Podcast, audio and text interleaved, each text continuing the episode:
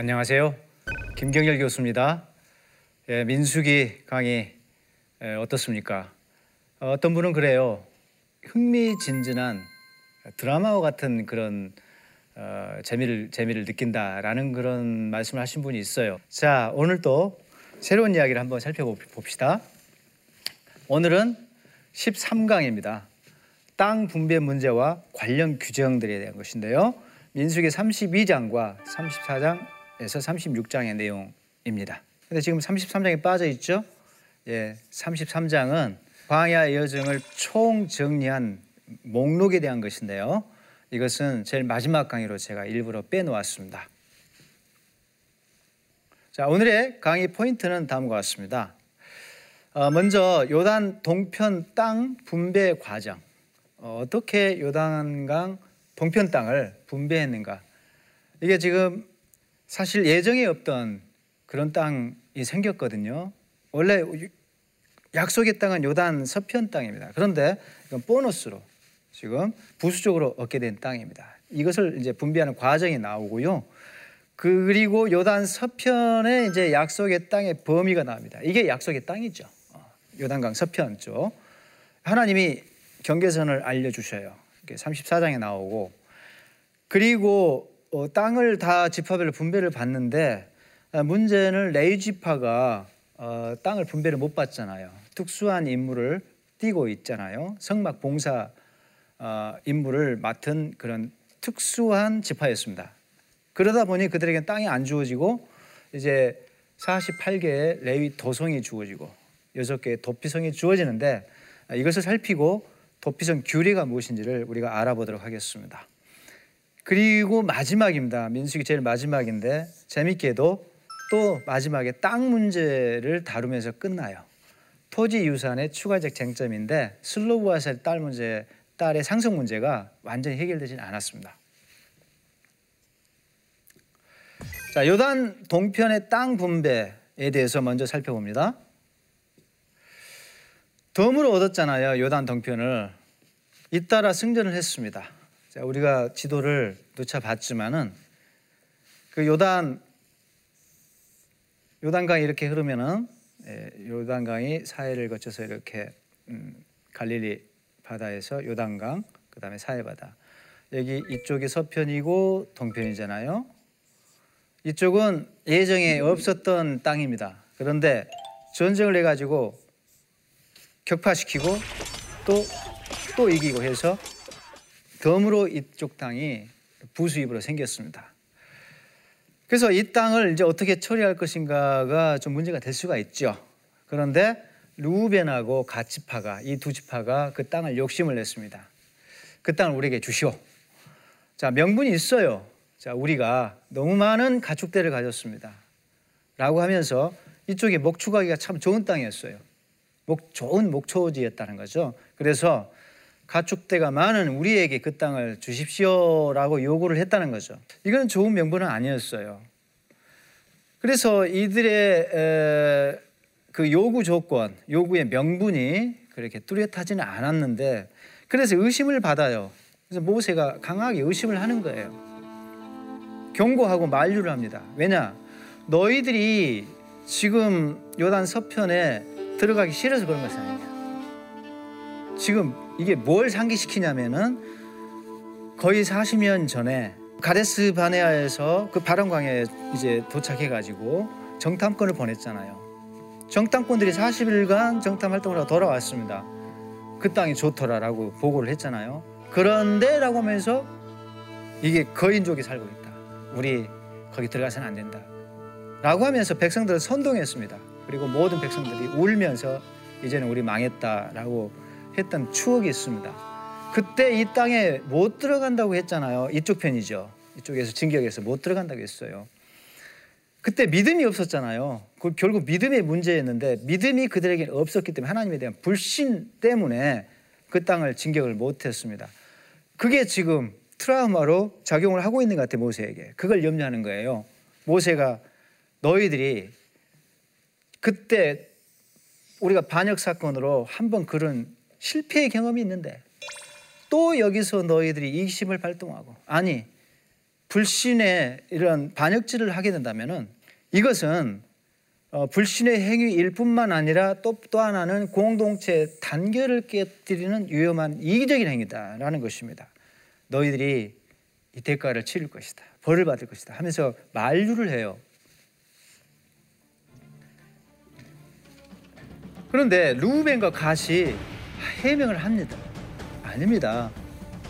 우리가 지금 어, 두려워서 요단 서편에 들어가지 못한다라고 하는 것이 아닙니다. 하나님에 대한 불신 때문에 우리가 같이 합류하지 못하겠다고 하는 것이 아니다. 우리도 전쟁에 참여할 것이다라고 이야기를 합니다. 그리고 참여할 뿐만 아니라 우리가 선봉도에 설 것이다. 라고 이야기를 합니다. 전쟁에서 돌격 앞으로 하면서 선봉대에 선다는 것은요, 굉장히 큰 위험을 감수를 해야 되죠. 우리는 여호와 앞에 앞장설 것이다라고 하는데요. 흔히 구약성에서 여호와 앞이라고 할 때는 항상 이 법궤를 말해요. 법궤 앞에 우리가 나설 것이다라고 이야기를 합니다. 자, 우리가 앞서 민수기 전반부에서 1장부터 4장까지 진영 배치에 대해서 우리가 어, 그 부분에서 살펴보았는데요. 이스라엘이 행진할 때는 이런 대열을 갖추고 있어요. 행진 대열이라는 것은요, 또 군사적인 대열이에요. 싸울 때도 이런 진영을 배치하고 진격을 하게 되어 있습니다. 자, 그때 이런 배치를 하게 되어 있는데 법계가 제일 앞장섭니다. 근데 전쟁이 이제 발생하잖아요. 실제적으로 교전이 벌어지면은 법계가 뒤로 빠지게 돼 있어요. 법계 뒤로 빠지고 유다가 선봉으로 제일 앞장서게 서게 되어 있습니다. 유다가 대장 지파거든요.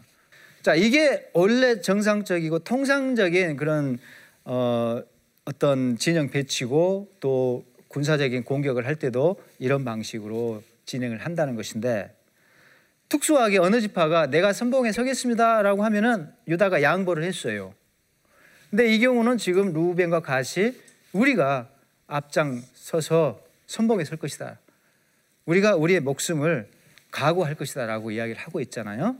그래서 이들이 이 약속과 더불어서 요단 동편을 이제 자기 땅으로 어, 넘겨받게 됩니다. 요단 동편 땅이 나중에 결국은 루벤하고 갓 지파에게 할당이 되고 그 다음에 문하세 지파가 나중에 또 다시 합류를 해요.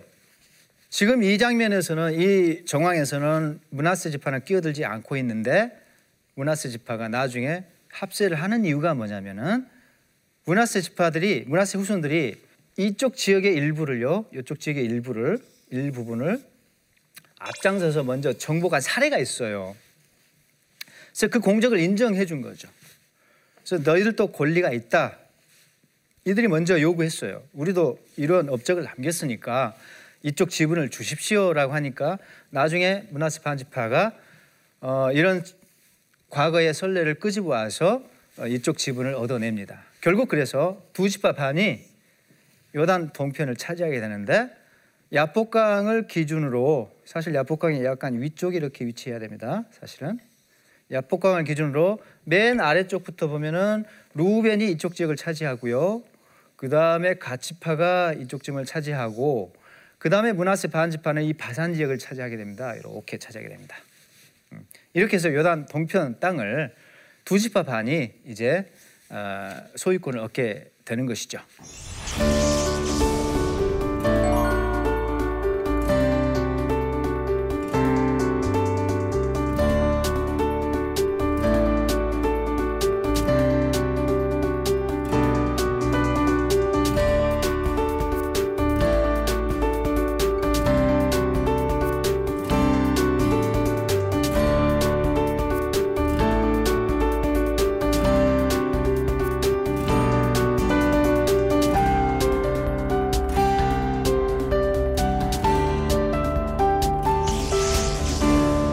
자, 요단 서편은 그럼 어떻게 되는가? 일단 요단 서편은 제비를 뽑아서 할당을 합니다. 그런데 하나님이 요단 서편의 경계선을 알려주셔요. 동서남북으로 어디까지가 너희 땅이다, 너희 땅이다라고 약속의 땅의 범위를 알려주신다는 거죠. 바로 이와 같습니다. 그래서 동서남북으로 하나님이 그 지명과 그 성읍의 이름을 알려주시는데요. 자 남쪽부터 시작을 합니다. 에돔 곁에 신광야 일대 이쪽이 지금 남쪽 끝입니다. 그리고 염해 끝이죠. 이게 사해 혹은 염해죠. 같은 바다를 이야기합니다. 어, 이쪽 어간에서 어, 가데스 남쪽, 가데스 남쪽까지 그 다음에 애굽 시내 이게 지금 그 계절천이 하나 흘러가요. 이게 경계선입니다. 애굽 시내 그리고 지중해까지. 그러니까 남쪽 경계선 대충 얼추 이쪽 지역이죠. 이렇게 됩니다. 이쪽은 에돔 땅이고 이렇게 에돔 땅으로 지금 선이 세례강을 기준으로 이렇게 선이 그어지죠. 어, 에돔 땅이고 경계선입니다. 남쪽. 그 다음에 서쪽은 지중해죠. 이쪽이 서쪽이잖아요. 서쪽은 해안이죠. 그래서 지중해, 대해라고 돼 있어요. 그 다음에 북쪽으로 가면 북쪽은 대해부터 시작해서 호르산, 네, 호르산이 아마 이쯤에 얼추 이제 있다고 생각을 하고 있죠. 그리고 하마더귀 이게 중요합니다. 하마더귀 이게 성경에 몇 번 나옵니다. 그 다음에 뭐 스닷 어딘지 확인하기 어려워요. 그래서 물음표 쳐놨고 스다, 시브론, 핫살레난 이쪽 어간의 도시들입니다. 네. 이쪽 북계, 북쪽 경계선입니다. 이게 북쪽. 그 다음에 예, 동쪽이죠. 동쪽은 이쪽이죠. 동쪽 이쪽인데 어, 핫살레난 이쪽부터 시작해서 이제 타고 내려오죠. 쭉 아래쪽으로 내려오는데 스밤, 리블라 어딘지는 정확히 우리가 찍을 수가 없습니다. 정확한 지명을 확인하기 어렵고 긴네렛 동쪽이라 했잖아요. 이 긴네렛 바다가 바로 바로 갈릴리 바다거든요. 구약에서는 긴네렛 바다 이렇게 나옵니다. 이 긴네렛 동쪽이라 했잖아요. 그러니까 이쪽 어간이 경계선이죠. 이쪽 어간이 경계선이고 요단까지 요단 이렇게 요단까지 이렇게 요단강을 끼고 이렇게 경계선이 되고 있다는 거죠. 그러니까 결국은 어, 아마도 약속의 땅은 이렇게 돼요. 이렇게 사이를 경계를 해가지고 이런 범위가 지금 약속의 땅이었다라고 결론을 내릴 수가 있죠. 그리고 이쪽이 요단 서편이 되고 이쪽이 요단 동편이 되는 거죠. 애초에 그러니까 이쪽 지역은 약속의 땅은 아닌 거죠. 원래는 덤으로 얻었습니다. 예.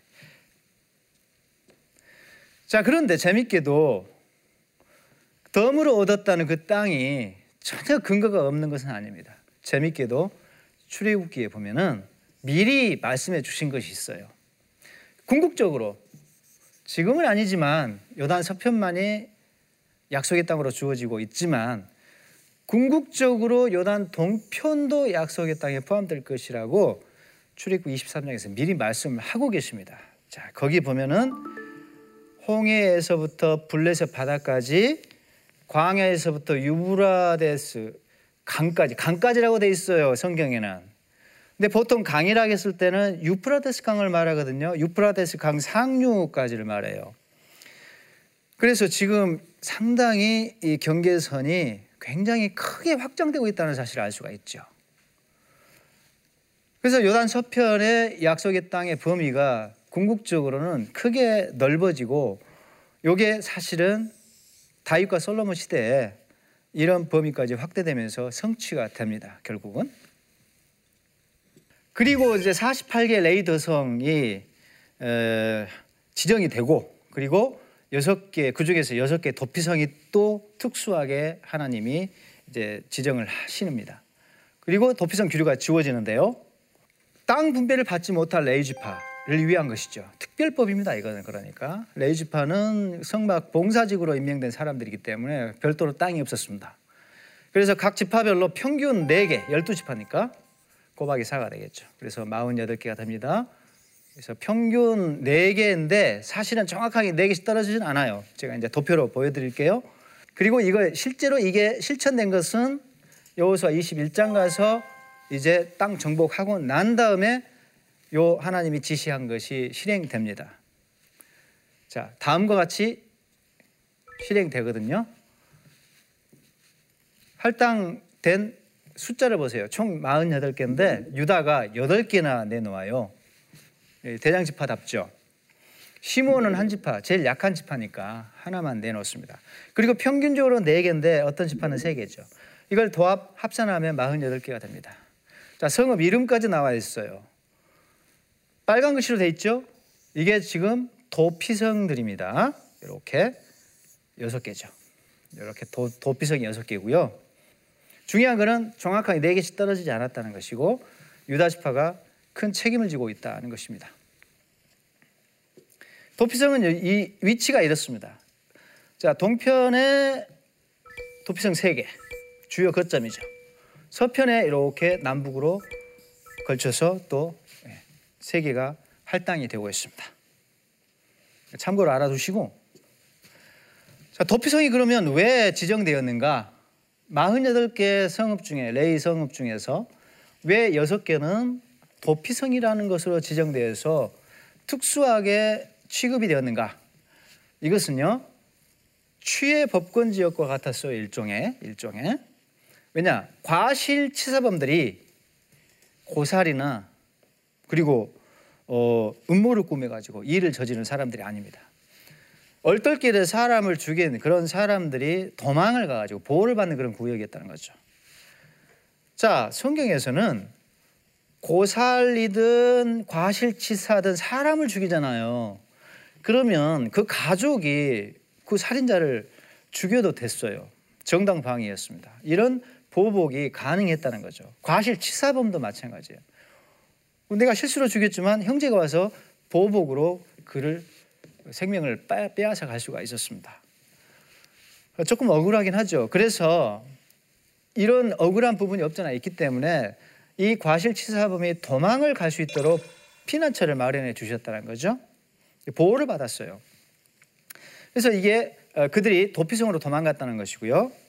그러나 고살범, 음, 계획살인 이런 그 모살, 고살 이런 음, 살인자들은 보호를 받지 못하고 체포돼서 바로 사형당해 죽습니다.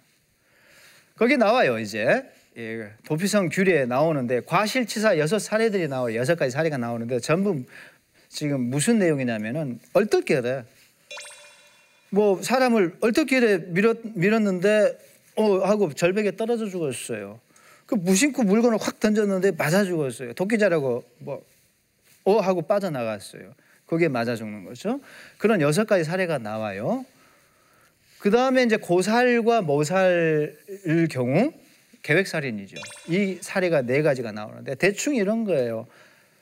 싸우다가 의도로 죽이려고 때리는 거, 그 다음에 계획살인, 몰래 죽이는 거, 그 다음에 덮치는 거, 숨어 있다가 확 덮쳐서 죽이는 거. 이런 것은 모살이죠. 봐줄 수가 없어요. 이런 것은 바로 사형 당했습니다.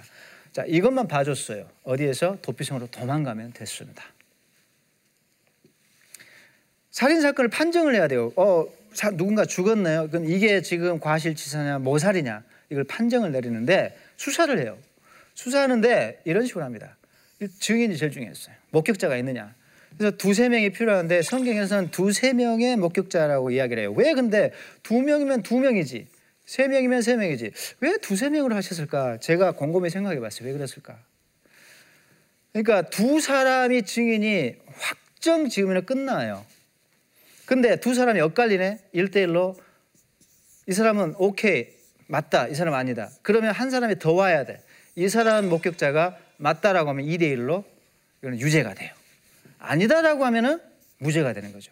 그러니까 두 사람이면은 끝나요, 판정이.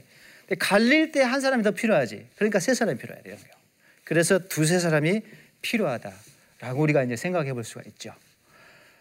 자 그리고 어, 이게 왜 중요하냐면 엄격하게 조사를 해야 되냐면은 만약에 무고한 피가 흘렸다, 누가 계획살을 해서 죽었다, 그 피가요 땅을 더럽혀요. 심각합니다. 그러니까 공동체가 상당히 위험에 빠지게 됩니다. 그러니까 엄중히 수사해서 처벌을 해야 된다는 거죠. 근데 만약에 과실치사로 판정이 되잖아요. 도망가면 되는데 도피성으로 도망가는 도피 기간이 정해져 있어요. 우리가 잘 알다시피 당대 대제사장이 사망할 때까지 거기서 안전하게 있을 수가 있습니다. 근데 이런 경우가 있을 수가 있죠. 어제 도망쳤는데 오늘 대제사장님이 돌아가셔 버렸네. 와 이게 웬일입니까? 하루 만에 해방될 수가 있죠. 근데 정반대가 있을 수가 있죠. 어제 왔는데 오늘 신임 제사장이 임명이 되네요. 그러면 신임 제사장이 딱 임명되면서 그 사람 죽을 때까지 기다려야 됩니다. 그거는 우리가 그것까지도 어, 어, 우리가 이제 시시콜콜하게 따질 수는 없는 것이고 그 사람의 복이라고 볼 수가 있겠죠. 어떻게 보면은 자 어쨌든 간에 성경에서 말하고 있는 것은 도피성에서는 외출을 해가지고 맞아 죽는다, 보복을 당한다. 그러면 그 사람 책임이다라고 말을 하고 절대로 어, 도피성에서 안전하게 있어라, 있어라라고 이야기를 하고 있고요. 대제사장이 사망하면 그때는 나올 수가 있다. 이게 법이었습니다. 자, 슬로바스의 딸들의 토지 상속에서 추가적 쟁점이 있어요. 마지막 민수기 마지막 장입니다. 이거 땅 문제와 더불어 민수기가 끝난다는 거죠. 그러면 뭐가 남았는가? 결혼을 한다면 어떻게 될까? 딸들이 아직 결혼 안 한 상황이었어요. 근데 결혼하면 남편이 생기잖아요. 그러면 다른 집안 사람, 남편 집안 사람이 되거든요. 그러니까 지금 자기 가문에서 떠나게 돼요. 그러면 그 땅은 어떻게 돼? 토지. 땅도 같이 가는가? 땅도 자동적으로 같이 가게 돼요. 그런 경우. 그러니 여자가 결혼하면 남편 집안으로 가족으로 귀속되고 그리고 땅도 남편 소유가 된다는 거죠. 이게 법이었어요. 그래서 모세가 하나님께 다시 물었어요. 아, 이런 상황도 있군요. 하나님 어떻게 해야 될까요? 물어보니까 하나님이 해결책을 주셔요. 절대로 가문 내에서만 결혼을 해야 된다. 다른 가문과 결혼해서 그 땅에 다른 가문으로 토지가 넘어가는 일이 생겨서는 안 된다. 하나님의 토지법에 따르면 토지는 가문 내에서만 상속이 되고 가문의 직계표가 이렇게 변경되고 다른 집안으로 이 직계표가 넘어가고 하면 하면 그런 일이 생기면 안 되게끔 되어 있습니다. 이게 하나님의 엄격한 토지법이었거든요. 그래서 종례원을 하면 돼요. 그럼 그 가문에서 그 토지를 관리하게 되죠. 가장이 죽을 때 이제 고엘법이라 해서 고엘이 무르는 자라는 뜻이거든요. 고엘. 그 어떻게 이제 가장이 죽으면 그 땅을 이렇게 보존을 해주냐면은 토지를 보호해주는 순서가 있어요. 레이기 25장에. 일단 그 가장의 남자가 주면 그 형제가 뒤를 봐줘야 되고 그 땅을 지켜줘야 되고 그 형제도 없잖아요. 그래서 삼촌이 그 책임을 지게 돼 있어요. 점점 어 이렇게 가까운 친족에서 먼 친족으로 가고 있죠. 그 다음에 사촌으로 가고 있습니다. 그 다음에 근족이고 가장 먼 친족 친족으로 가요. 이 케이스가 보아스예요. 보아스는 정말 친족 관계가 멀었습니다. 보아스 같은 경우. 그럼에도 불구하고 보아스가 훌륭한 사람인 게 굉장히 자기는 어, 책임이 전혀 없는 그런 먼 친척, 친족에 불과한데 자기가 책임을 져 주거든요. 기꺼이 자기가 손해를 감수하고 굉장히 훌륭한 사람이었죠. 자, 슬로브아스의 딸들은 그런데 이와 다른 특수한 상황이라는 거죠. 지금 미혼인 상태에서 남자가 다 죽었어요.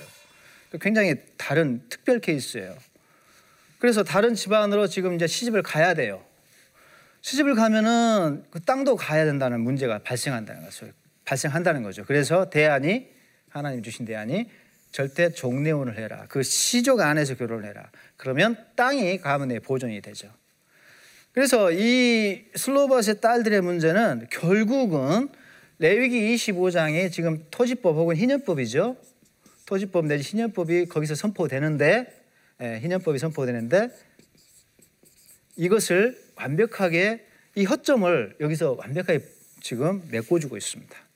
또 보완을 하고 있다는 거죠. 이런 식으로 여러 차례에 걸쳐서 민수기는 레위기에 빠져 있는 공백을 메꿔주는 역할을 하고 있다는 것을 또 다시 한번 확인해 볼 수가 있습니다. 그래서 땅 문제는 민수기 마지막 36장의 적절한 주제가 될 수밖에 없습니다. 왜냐 이제 앞두고 있잖아요. 네, 앞두고 있어요. 가나안 땅을 들어갈 들어가기 직전이기 때문에 이런 문제가 깔끔하게 해결될 필요가 있었죠. 자, 적용점을 생각해 봅시다. 어, 루벤과 갓이 물론 좀 욕심이 발동했어요. 음. 난데없이 생긴 좋은 목초지니까 탐이 났죠. 그런데 그럼에도 불구하고 이들은 자기 책임을 다 하려고 했다. 선봉대에 서려고 했다. 예, 그렇습니다. 이런 점들은 우리가 좀 본받아야 될 필요가 있겠습니다. 그럼에도 불구하고 어, 이들의 모습에서 우리가 또 한 가지 교훈을 얻어야 될 것은 약속이 땅이 아니잖아요. 근데 목숨을 걸어요. 어, 목숨 거는 것 자체는 좀 본받을 만한데 문제는 약속이 땅이 아닌 것에 목숨을 건다는 측면에서는 우리도 쓸모없는 것에 하나님이 약속하신 것이 아닌데 거기에 집착하고 우리 인생을 거는 그런 모습은 우리에게는 없는가? 또 반면에 그런 교훈을 우리가 생각해 볼 수가 있는 것 같습니다. 그리고 공동체의 나라다 이스라엘은 우리도 레이 지파 목적을 좀 뗄 필요가 있다. 유다 지파는 무려 18개나 되는 성읍을 떼줬습니다. 그렇습니다. 우리도 어, 보호가 필요하고 도움이 필요한 그런 지체들이 있으면은 우리도 우리 몫을 몫을 떼서 같이 더불어 사는 그런 공동체의 나라를 우리 교회에서 세워야 되지 않을까라는 생각을 해봅니다. 토지가 하나님의 것이라는 교훈, 사람이 함부로 할 수 없습니다. 매매를 할 수가 없다. 이거 유명한 교훈이죠. 레위기 25장에 있는 희년법과 토지법의 원칙입니다. 토지는 내 것이다라고 하나님이 말씀하셨어요. 그래서 오늘날 현대 사회에서 부동산 투기, 땅 투기 심각하잖아요. 이게 어떻게 적용될 수 있을지 우리 예수 믿는 사람들이 한번 고민을 해볼 필요가 있는 것 같습니다. 다음 강의는 이제 마지막 강의입니다. 14번째 강의. 자, 강의 제목은 40년 광야 여정의 광야 여정의 총정리와 결론에 대한 것입니다. 마지막 강의와 더불어서 우리는 민수기 33장을 다루고요. 여정표를 확인하고 그리고 민수기 총정리하는 시간을 갖도록 하겠습니다. 네, 수고하셨습니다.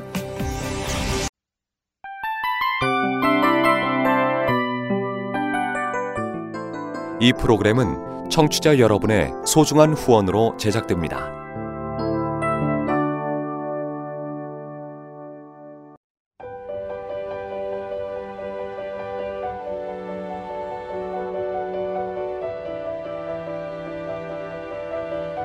세상에는 수많은 교회들이 있지만 더 깊이 있는 말씀 강해를 찾기 위해 크기로만 교회를 선정하지 않습니다.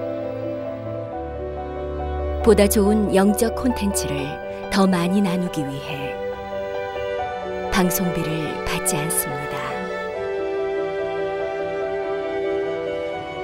1년 365일 복음만 전하고 싶어서 우리는 광고를 하지 않습니다. 온누리의 복음을 땅끝까지 CGN TV와 함께 땅끝 성교사가 되주세요